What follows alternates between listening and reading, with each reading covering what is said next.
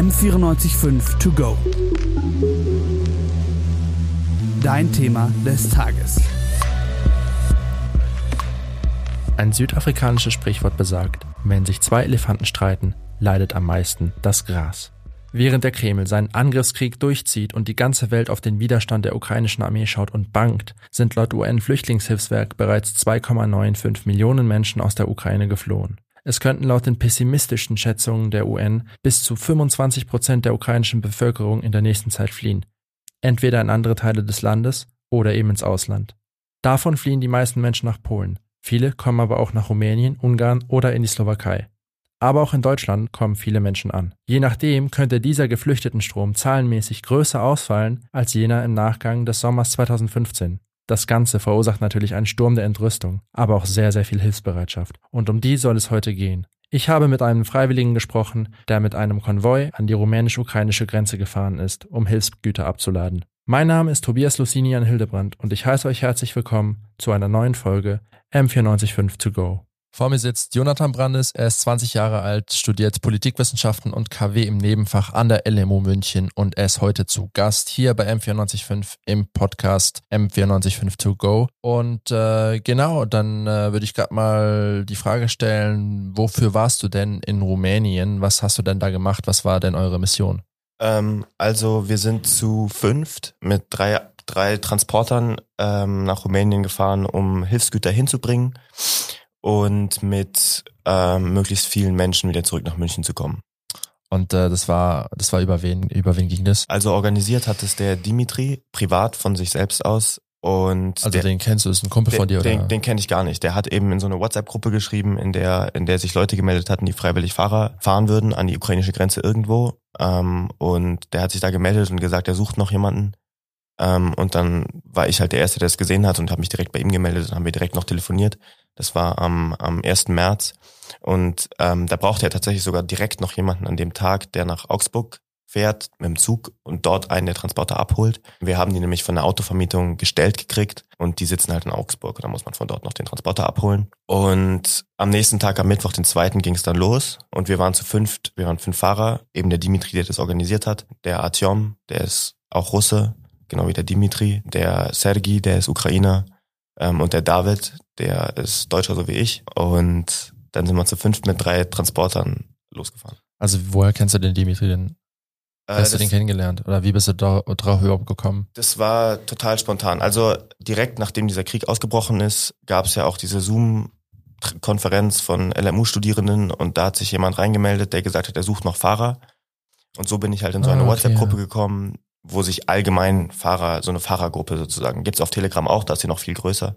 Auf WhatsApp, äh, auf WhatsApp gibt's da auch eine. Und dann war das total per Zufall, weil er sich da einfach reingemeldet hat, dass noch irgendjemand gebraucht wird. Und dann habe ich mich direkt halt bei ihm gemeldet. Ähm, das heißt, ich kannte ihn vorher gar nicht. Genau. Okay, ja. Ähm, was habt ihr da eigentlich mitgenommen? So was, was waren so diese Güter, die ihr da an die Grenze geschifft habt?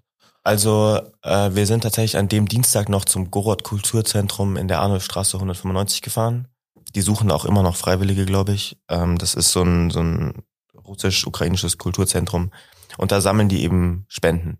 Und wir haben hauptsächlich mitgenommen ähm, Lebensmittel, Kleider und ganz wichtig sind natürlich auch immer solche Sachen wie Babyausstattung, also Babynahrung, Windeln, ähm, solche Dinge. Das ging dann an die Menschen in der Ukraine oder wie, wie, wie sieht es aus? Waren das Binnengeflüchtete? Waren das Leute, die einfach auf der Flucht sind und dann quasi abgefangen werden mit den ganzen Sachen, die sie halt brauchen, äh, mit den ganzen Nahrungsmitteln, mit den Klamotten, mit, mit Babynahrung, mit Hygieneartikel oder sowas? Oder ging das rein in die Ukraine für, äh, an, an wen ging das denn so? Also der Dimitri hatte einen Kontakt über seinen Nachbarn, der selber Ukrainer ist ähm, und aktuell auch gar nicht gar nicht in Deutschland ist, zwar nicht in der Ukraine, aber der organisiert eben lauter solche Hilfstransporte. Der hat da so ein Logistiknetzwerk aufgebaut. Und wir haben das dann übergeben an der ukrainisch-rumänischen Grenze an einen Laster mit zwei ukrainischen Fahrern, die alles, was wir denen gegeben haben, direkt nach Kiew gebracht haben. Und unser Eindruck war auch an der rumänischen Grenze, dass die, die Hilfsgüter eher in der Ukraine gebraucht werden als an der Grenze. Dort gab es viele Freiwillige, die hilfsbereit waren und die Leute, die drüber kamen, waren einigermaßen versorgt, aber ich glaube, in der Ukraine ist wirklich das, wo, wo es den Leuten an, an wichtigen Dingen fehlt. Also du hast dich einfach bei dem, bei dem Zoom-Call dann gemeldet. Da gibt's einen Haufen Organisationen, die sich für Geflüchtete einsetzen, hier in München oder halt generell, die sich dafür einsetzen, dass hier in München äh, die Waren zusammengesammelt werden und dann äh, dorthin gebracht werden, eben wo sie gebraucht werden. Also dieses äh, Students for Ukraine, äh, da gibt's eine Instagram-Seite, die sind da zum Beispiel sehr aktiv. Das habe ich selber auch schon mal gemacht. Also ich war an der äh, in der Schönstraße 55 in äh, Harlaching oder in äh, Untergiesing, ich weiß nicht genau, das dürfte so die Grenze von den beiden Stadtbezirken sein, war ich mal in diesem ukrainischen Gemeindezentrum. Und äh, ja, genau, da habe ich einfach ein bisschen Zeug, was die Leute hergebracht haben, äh, geordnet in Kisten und dann einfach äh, eingepackt und verladen. Ähm, das ist sehr, sehr cool, was ich da gesehen habe was, was die Leute da vorbeigebracht haben. Also da waren wirklich so, so alte Omas, die so wirklich das letzte bisschen ihrer Rente noch aufgewendet haben, um irgendwelche Güter zu kaufen oder sogar Biergärten, äh, Wirte wirklich, Gastronomen, die hingegangen sind und die Bierbänke gestiftet haben als OP-Tisch für die Lazarette in der Ukraine. Sehr, sehr krass. Also da habe ich sehr, sehr viel Positives mitgenommen und äh, weiß nicht, gibt einem so ein bisschen den, die Hoffnung an die, an die Menschen zurück in diesen Zeiten. So viel zum Organisatorischen und äh, jetzt will ich mit dir ein bisschen über die Eindrücke sprechen, die du da gesammelt hast. Also du bist da hingefahren und welche Erwartung hattest du? So, du fährst jetzt einfach ins Ungewisse, du fährst irgendwo hin und äh, ich weiß nicht, du warst wahrscheinlich noch nie in Rumänien davor. Wie hast du das denn so erlebt? Ja, ich war allgemein vorher kaum in Osteuropa. Es war tatsächlich ganz lustig. Ungewiss ist ein sehr, sehr gutes Wort dafür, weil wir vorher noch gar nicht wussten, ob wir diesen Laster nach Kiew überhaupt alles übergeben können oder ob wir danach weiterschauen müssen, was wir mit den restlichen Gütern machen. Wenn es so gewesen wäre, dann wären wir sicherlich noch weiter rein nach Rumänien gefahren und an vielleicht Grenzorte, wo es weniger Hilfe gab. Weil dort, wo wir am Anfang waren, wurde diese Hilfe nicht ganz so stark gebraucht und dann wäre es noch eine längere Reise geworden. So war es halt relativ schnell, aber vorher die Erwartungen, also es war sehr, sehr ungewiss und man, man wusste überhaupt nicht, worauf man sich einlässt. Und gerade wenn man noch nie dort gewesen ist, also wir waren darauf vorbereitet, auch mal im Auto zu schlafen und äh, Instant Sp Spaghetti zu essen.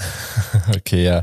Also wirklich so ein richtiger wilder Roadtrip quasi. Dann seid ihr an der ukrainischen Grenze angekommen und wie war da die Lage? Also war da das helle Chaos oder wie kann man sich das dort vorstellen? Sehr, sehr ruhig. Also überraschend ruhig. Ich bin mir ganz sicher, dass es nicht an allen Grenzübergängen so ist. Gerade Polen, glaube ich, ist es ganz, ganz, ganz, ganz anders. Aber da, wo wir waren, das ist in der Nähe von Satumare, der, das ist eine rumänische Stadt, der Grenzübergang. Es war ruhig. Also es waren mehr Helfer als Flüchtlinge. Ähm, die allermeisten Flüchtlinge, die durchkamen, hatten eigene Autos, mussten nicht von dort woanders hin transportiert werden, sondern fuhren einfach durch. Und man hat viele teure Autos gesehen, die durchfahren durften, sozusagen. Also da wurden dann sozusagen die als erstes durchgelassen, die halt vielleicht ein bisschen Geld da lassen und das hat man gemerkt. Und die Leute, die wirklich Hilfe brauchten, haben sie auch bekommen. Also es waren, wie gesagt, viele Helfer da, es waren Malteser da, ähm, es waren viele Essensspenden da, es gab immer heißen Tee, auch für die, für uns, die Helfer sozusagen. Deswegen die, die Lage an der Grenze, dort wo ich war, hat sich relativ entspannt angefühlt. Das Einzige, was ich sagen würde, ist, dass die ganze Zeit so eine gewisse abwartende Stimmung war, so als hätte man die ganze Zeit das Gefühl, gleich kommen, kommt, ganz viele auf einmal oder gleich brechen die Dämme. Ähm, aber während wir da waren, ist das nie passiert und es war sehr, sehr ruhig. Äh, war, da, ruhig. war da eigentlich auch Presse da oder? Ähm Presse gar nicht. In Presse Rumänien gar nicht. Gar nicht, gar keine Presse gesehen. Also war gar nicht so das Bedürfnis da, irgendwie da Leute hinzuschicken, Reporter und wirklich ein bisschen die Situation zu beleuchten? Nee, gar nicht. Tatsächlich wurden in Rumänien dann später Artikel über uns veröffentlicht, aber alles mit Bildern, die der Dimitri gemacht hat. Niemand war da vor Ort. Das wurde dann alles sozusagen im Nachhinein. Okay, ja. Du hast erzählt, dass du, äh, nachdem ihr das ganze Zeug abgeladen habt, äh, dass ihr, beziehungsweise ne, ähm, Leute mitgenommen habt äh, und so viele wie möglich. Wie lief das dann ab? Hat sich da irgendjemand gemeldet und ja, wie war das da so? Ähm, also das war auch sehr cool, wie das zustande gekommen ist. Wir sind direkt an der Grenze, an diesem Auffang, Aufnahmelager war kein richtiges Lager, aber in diesen Zelten dort in Kontakt gekommen mit dem Niku. Das ist ein Rumäne, der wohnt in Satumare. Der betreibt ein Hotel. Und in diesem Hotel nimmt er Flüchtlinge auf. Und wir sind dann über die Nacht in seinem Hotel geblieben, haben da geschlafen. Und dann hat er über sein Netzwerk und über die Leute, die bei ihm im Hotel waren, ähm, Leute gesucht, die nach München wollen oder noch weiter nach westlich, noch weiter ins westliche Europa und dann hier halt Zwischenstation machen konnten. Und dann haben wir sieben Leute gefunden, zwei Familien, die kein eigenes Auto hatten, was sehr gut gepasst hat, weil wir mit einem Neunsitzer da waren. Also das waren zwei Transporter und ein Neunsitzer, der auch in so Transporterform ist und der war halt vorher mit Sachen vollgestopft. Aber dann konnten wir die Sitze aufrichten und jetzt hatten wir sozusagen sieben freie Plätze in dem Auto und das waren alles Frauen und Kinder, also keine Männer dabei. Ja, es gibt ja dieses Ausreiseverbot für Männer zwischen 16 und 60 ungefähr oder Ja. 18 und 60. Deswegen konnten auch die Leute, die den Ja. Laster gefahren haben, das waren auch zwei Männer, die durften, die mussten über 60 sein, weil sonst hätten sie nicht rausgedurft. Oh, krass, ja, stimmt. Das ist so surreal, wenn man so drüber nachdenkt. Äh, Ja. die richtig krasse, krasse Vibes, die nicht ins 21. Jahrhundert passen. So. Nee, Die waren 62 und 69, halt so Rentner bei uns zu Hause. Mhm. Die mussten dann da so ein Laster durch, durch ein Kriegsgebiet fahren. Genau. Ähm, und dann haben wir dort eben zwei Familien gefunden. Eine Großmutter mit ihrer Tochter, die ein ganz kleines Baby dabei hatte. Das war ein Jahr alt oder so höchstens. Und eine andere Familie mit auch einer Großmutter, einer Mutter und zwei bisschen älteren Söhnen. Also die waren, schätze ich, so 12 und 15. Und dann hat sich aber so im Lauf des, gerade des Morgens, an dem wir losfahren wollten und noch kurz gewartet haben auf die eine Familie, die aus einem anderen, aus einem anderen Lager zu uns kommen sollte, rausgestellt, dass es noch deutlich mehr Leute gab, die nach München wollten. Die hatten aber eigene Autos. Und dann haben wir halt gesagt, klar, kommt mit, fahrt uns hinterher oder fahrt zwischen uns.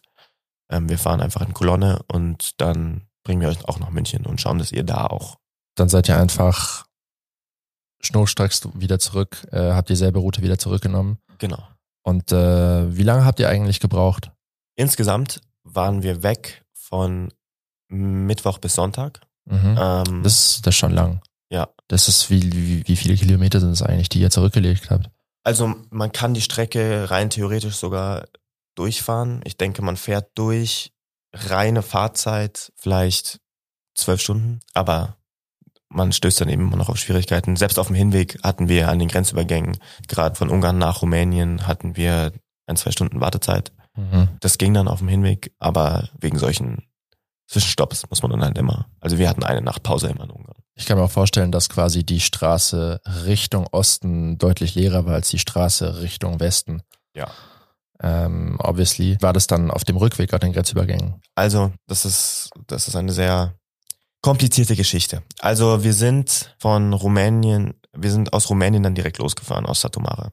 Und äh, dann kamen wir als erstes ganz schnell an die ungarische Grenze. Dieser Grenzübergang bei Satomare ist sehr, sehr nah an der ungarischen Grenze, da fährt man vielleicht eine Stunde. Und wir hatten an dem Morgen den Nico noch gefragt, wie lange er schätzt, dass wir heute ungefähr brauchen. Und der meinte so, gestern war schlimmer, heute ein, zwei Stunden.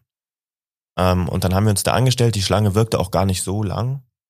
Ähm, und wir haben halt geschätzt, gut, wenn es blöd läuft, drei, drei, vier Stunden. Und die erste Hälfte ging auch einigermaßen. Also die erste Hälfte der Schlange, würde ich schätzen, waren so drei Stunden. Und dann waren wir so, okay, länger als geplant, aber wir kommen durch. Und dann ging es richtig los. Also wir standen dann am Ende, glaube ich, von 11 Uhr morgens bis, oder von 10 Uhr morgens bis 7 Uhr abends, sowas in, um den Dreh. Also wir standen dann neun bis zehn Stunden.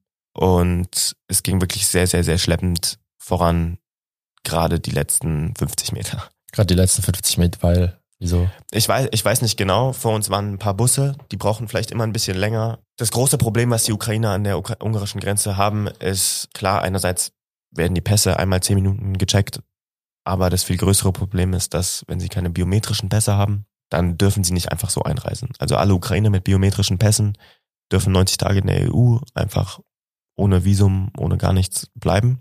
Deswegen dürfen die auch einfach so einreisen. Alle, die keinen solchen biometrischen Pass haben, müssen sich vorher registrieren. Ob das jetzt ein Visums- oder ein Asylantrag ist, ist egal, aber sie müssen irgend so einen Antrag stellen. Und diese Visums, äh, diese biometrischen Pässe gibt die Ukraine erst seit 2017 aus. Das heißt, alles, was vorher ausgestellt wurde, ist nicht biometrisch. Selbst wenn sie total modern aussehen, solange sie nicht dieses biometrische Zeichen haben, hast du Pech gehabt. Und das ist das, was so wahnsinnig lange geht. Das ist das, auch das, was uns nach dem Grenzübergang nochmal so viel Zeit gekostet hat. Weil bei uns im Neunsitzer hatte eine Oma keinen biometrischen Pass. Und das ist dann nicht an der Grenze, dass das geklärt wird mit diesem Visumsantrag oder diesem Asylantrag, sondern wirst du mit Polizei-Escort zu einer Registrierungsstelle gebracht. Bei uns war das in einer Schule eingerichtet. Und dort müssen die Leute, die keinen biometrischen Pass haben, sich dann registrieren, einen Visumsantrag stellen, einen Asylantrag stellen. Und das war wirklich auf dem Rückweg das, was uns am meisten Zeit und Nerven gekostet hat, dieser Antrag. Wir sind da angekommen um neun Uhr abends in dieser, in dieser Sporthalle und du wirst halt begrüßt von, von ungarischen Grenzbeamten und du darfst auch als Helfer eigentlich nicht mit rein in diese Turnhalle. Dürfen dann immer nur die rein, die müssen.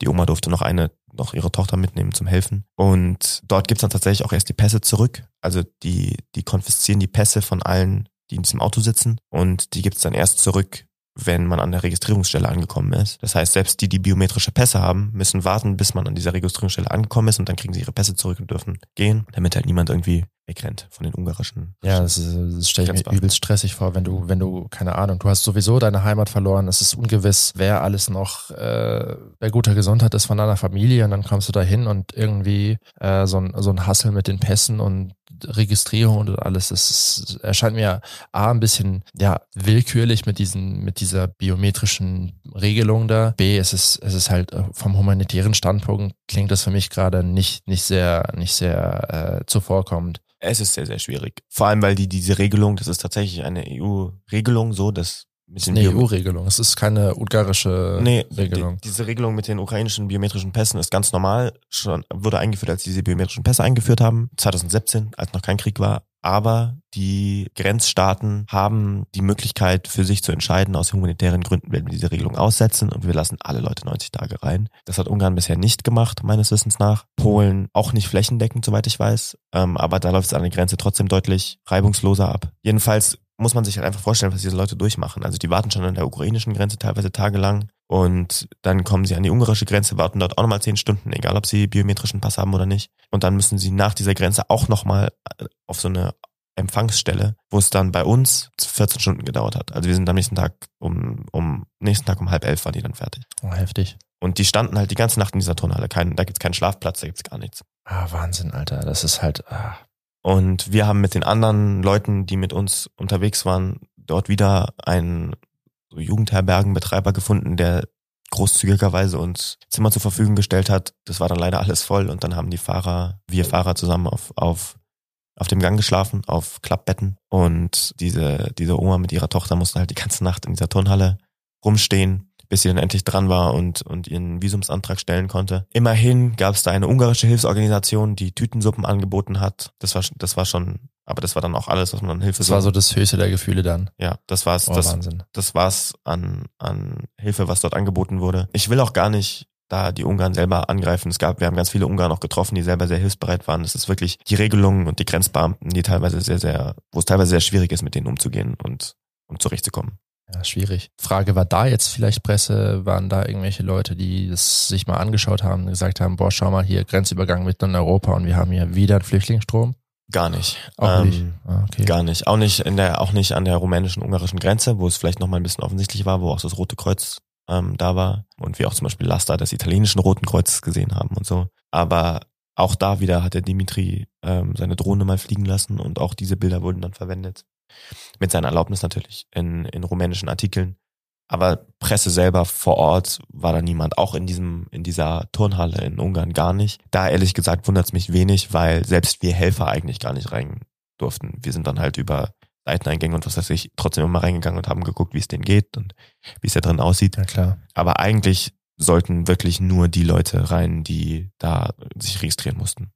Okay, ja. Nach dem Ganzen, was du da gesehen hast an, der, an einem Grenzübergang und in der Turnhalle und, äh, und wie du jetzt gesagt hast, da waren jetzt nicht wirklich viele Hilfsorganisationen. Was wünschst du dir von der Bundesregierung? Was wünschst du dir vielleicht von der EU jetzt nicht nur mittelfristig? Wir wissen ja nicht, wie lange diese Situation noch anhält.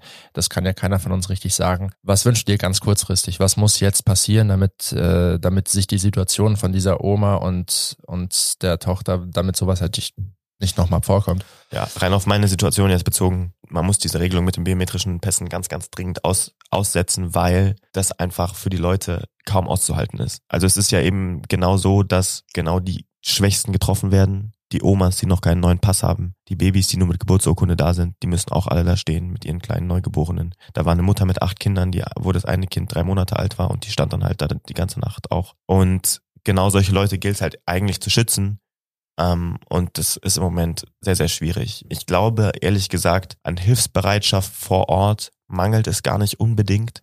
Ich glaube, dass da viele Leu Leute helfen wollen, sowohl in Rumänien als auch in Ungarn. Das ist anders als 2015. Ähm, da gibt's mehr Bereitschaft, die Leute aufzunehmen, und, und ihnen die, die Grundbedürfnisse zu erfüllen. Aber dieses Organisatorische und die Leute dann eben nach Deutschland zu bringen, ist das, womit die Leute am meisten Hilfe brauchen. Okay, also du hast die Hilfsbereitschaft jetzt angesprochen und hast auch den Vergleich gezogen zu 2015. Wie genau äußert sich das für dich, dass die Hilfsbereitschaft, dass du die, dass du die als viel höher empfindest äh, als jetzt 2015? Gut, ähm, 2015 warst du wahrscheinlich irgendwie ähm, Teenager noch. Da habe ich zum Beispiel, ich habe 2016 im, im Nachgang der ganzen Flüchtlingskrise habe ich einen ähm, Bundesfreiwilligendienst abgeleistet und äh, ich kann da von meiner Seite sagen, äh, da war sehr Hilfsbereitschaft da, aber dieser kollektive Aufschrei und dieses, dieses kollektive Selbstverständnis, dass jetzt alles stehen und liegen gelassen werden muss, zumindest bei uns in der Bundesrepublik Deutschland, um denen jetzt zu helfen, ähm, Hotelzimmer zur Verfügung zu stellen, Schlafplätze,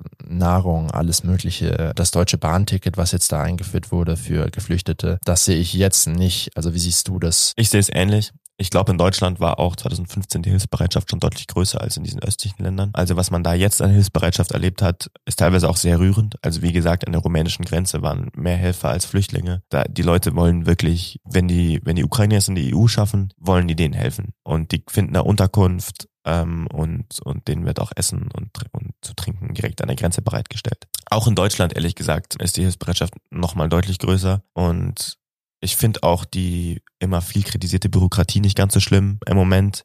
Klar gibt es da bürokratische Schritte, aber ich finde, dass es da sehr viele Mittel und Wege gibt, mit denen versucht wird, den Ukrainern so gut wie möglich zu helfen. Also dass diese ganzen Seiten auf münchen.de, die, die für die ukrainische Geflüchteten für die, für die ukrainischen Geflüchteten Informationen anbietet, dass die auch immer auf ukrainisch übersetzt sind und dass es da viele Anlaufstellen gibt und dass es doch verhältnismäßig einfach ist, sich hier zurechtzufinden und die, die nötigen Mittel zu finden. Okay. Was hast du denn für, für einen Appell an die Münchner und äh, was können die Leute hier in dieser Stadt ganz konkret tun für diese Menschen jetzt? Also gibt ganz viele verschiedene Sachen, je nachdem, was die aktuelle Lebenssituation im Moment für die, für die Leute jeweils ist. Wenn ihr fahren könnt, super, versucht euch da in solche WhatsApp-Gruppen und so einzuschleusen. Das ist, also es ist erlebniswert, aber es ist auch total wichtig, gerade aus Deutschland und um dann Leute wieder zurückzubringen. Wenn ihr hier bleiben müsst, dann spendet. Am wichtigsten sind Sachen, die aufgebraucht werden. Also Lebensmittel, Baby-Ausstattung, Windeln. Kleider sind gar nicht ganz so wichtig. Kleider sind auch gut, aber nicht ganz so wichtig wie die anderen Dinge. Und was am aller, allerdringendsten im Moment gebraucht wird, ist gerade am Hauptbahnhof Leute, die Russisch können. Weil es gibt viele Freiwillige, ja. aber woran es sehr, sehr, sehr stark mangelt, ist Übersetzern. Ähm, die kommen alle an, können natürlich kein Wort Deutsch, haben nichts mit der Kultur hier am Hut. Das ist für die genauso weit weg wie umgekehrt. Und da braucht es Leute, die, wo die sich ein bisschen willkommen fühlen und wo sie einfach direkt wissen, was Sache ist und, und wo, es ihnen nicht schwer gemacht wird, hier ihren Weg zu finden. Also da, ihr habt's gehört, das könnte man tun, also mal Hauptbahnhof, Dolmetscher und so weiter und so fort. Und es gibt in der Heinrich-Klei-Straße in äh, München-Schwabing gibt es zum Beispiel ein Zentrum, äh, wo, glaube ich, Waren noch eingesammelt werden. Es gibt in der LMU im Hauptgebäude gibt es von 16 bis 19 Uhr jeden Tag eine Sammelaktion.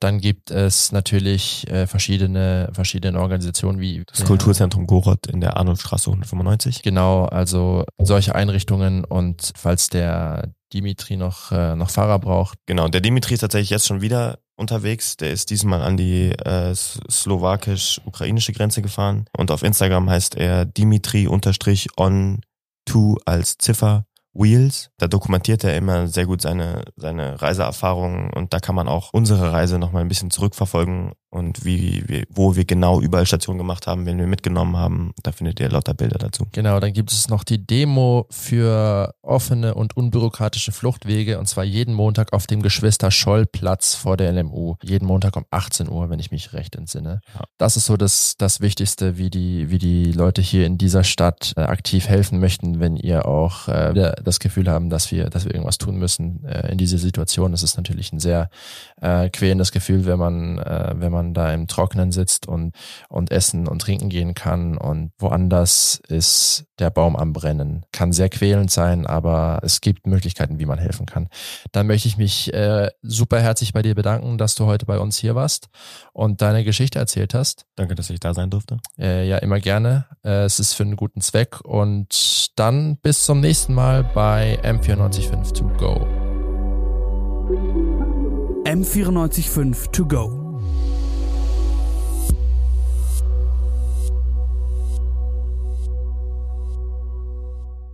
M945 To Go ist eine M945 Produktion.